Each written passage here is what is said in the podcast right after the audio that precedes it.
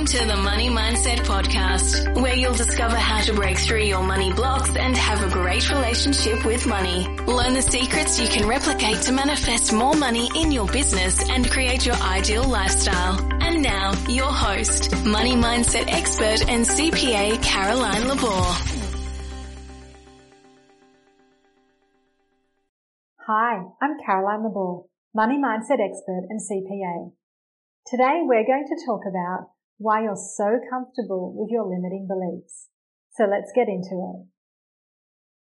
Now I realize that today's topic may hit a nerve for some people.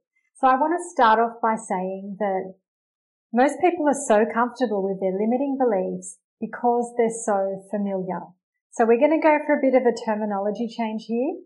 And what I want you to get your head around is the idea that your comfort zone, which I'm sure you've heard of, is actually um, better stated as your familiar zone.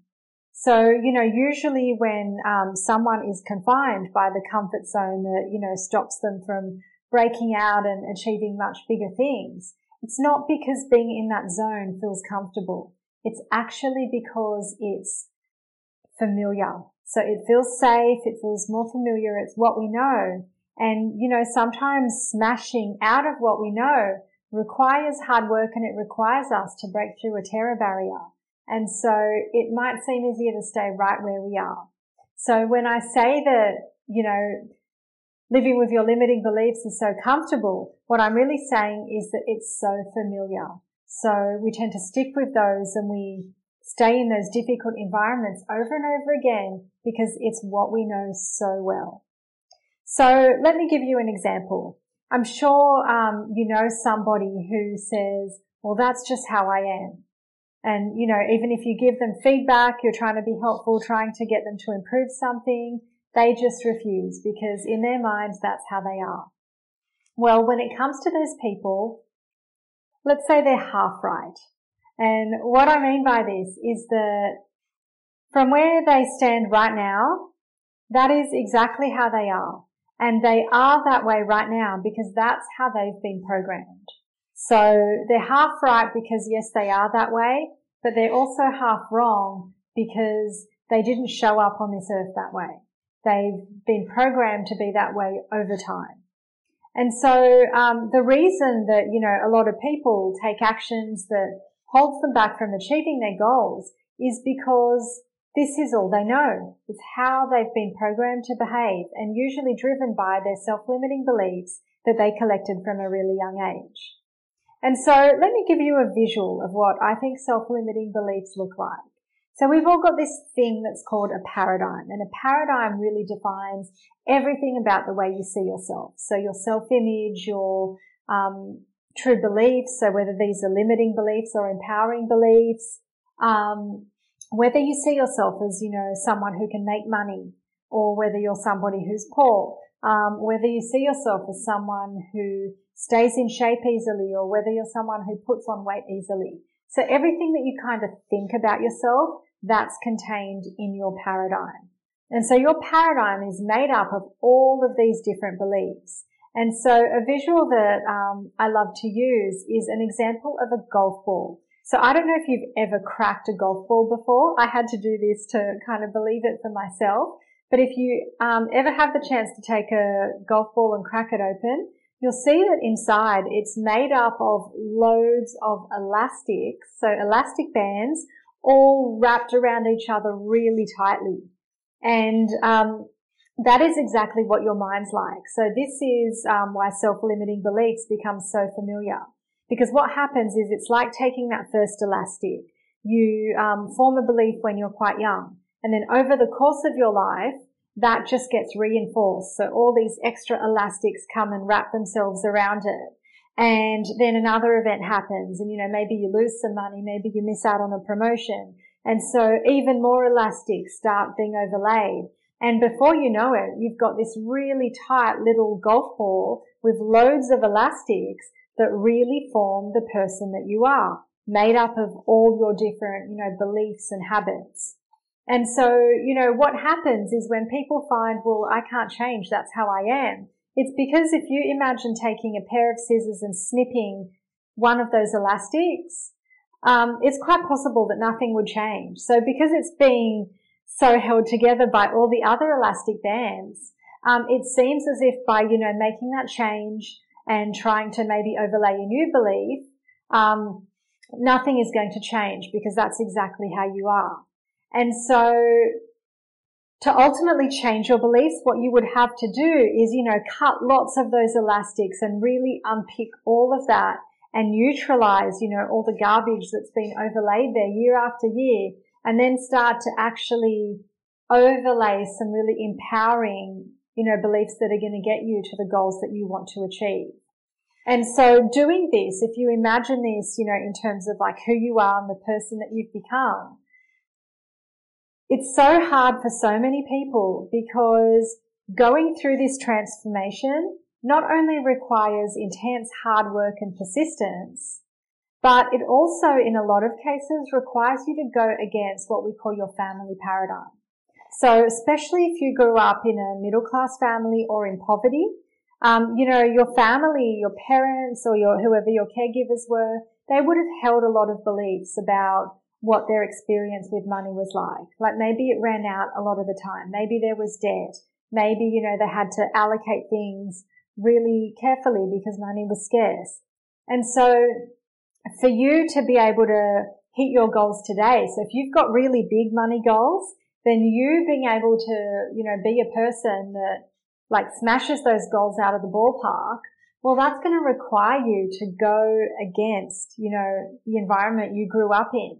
And, um, biologically, we are built to want to fit in with our tribe of origin. So your family, you know, everybody wants to fit in. We are just built that way.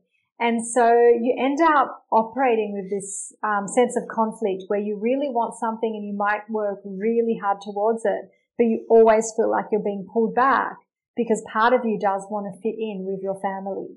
And so this is the, um, you know, back and forth of people trying to take a foot out of their comfort zone. So take one step out only to be pulled back in because, oh, wow, that was scary. And now it feels familiar again.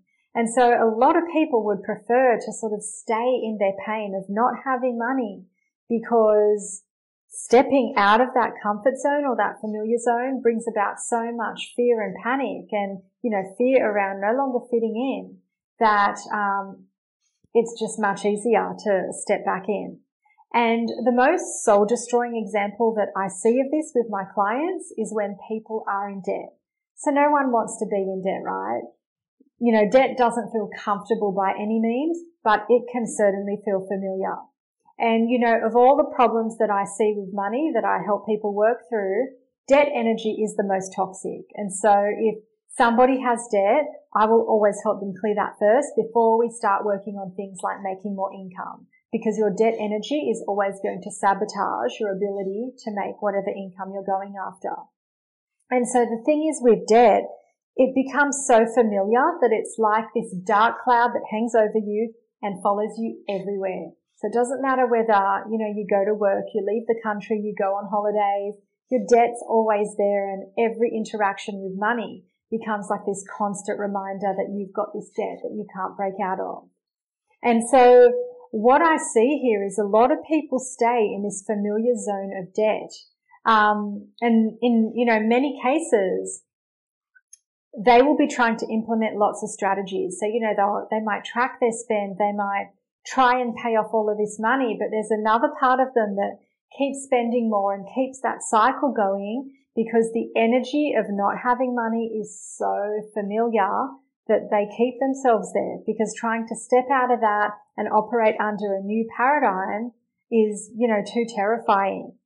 And so the thing that I want you to realize if, is if anything like that applies to you, it's not that you're no good at managing money. Like that's never the problem. Actually, the root of the problem is that um, people who grew up with, you know, money blocks or a negative relationship with money have such strong energy stored from childhood.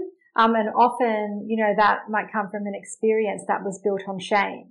Um, and if you've ever heard my story before, you might know that I had a really strong negative money experience when I was four. And that taught me, like gave me a rude shock that A, money was important.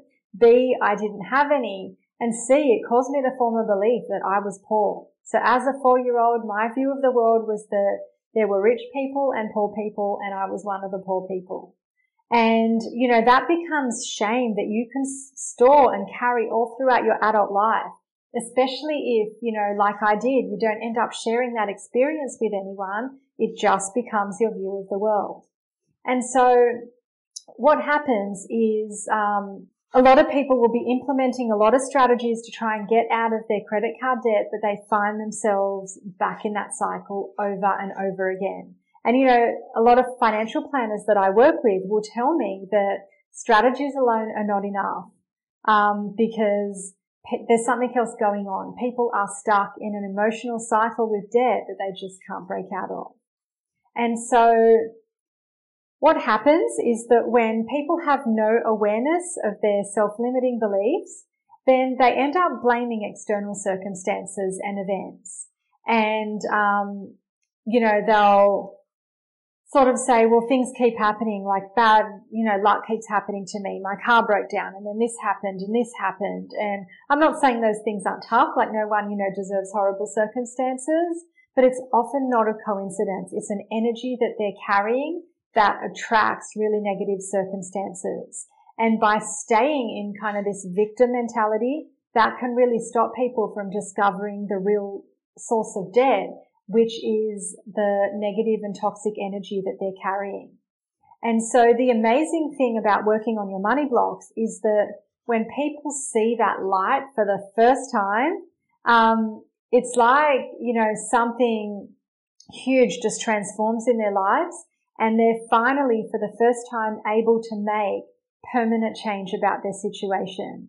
So by changing people's money energy and their money mindset, they're finally able to step out of that comfort zone, out of that familiar zone and actually take, you know, the steps, implement the strategies to clear their debt or whatever um, problem they're facing to actually go on and achieve some of their goals and get out of their toxic money situation without being slammed with, you know, all of those feelings of terror and panic.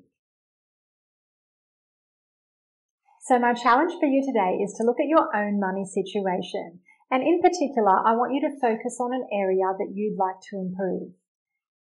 And then I want you to really think about that area of your money and I want you to focus on your habits and your beliefs. And I want you to be really honest with yourself here and to see whether you're perhaps keeping yourself stuck in that unpleasant situation because maybe it has become your familiar zone. Thanks for joining the Money Mindset podcast with Caroline Labor. If you enjoyed today's episode, be sure to visit our website, personalempowermentacademy.com where you can subscribe to our podcast so you'll never miss a show. You can also grab a free copy of our book, Become a Money Magnet in less than five minutes per day. While you're at it, if you enjoyed our show, we'd appreciate a rating on iTunes, or we'd love for you to tell a friend about us. Thanks for listening and see you on the next episode.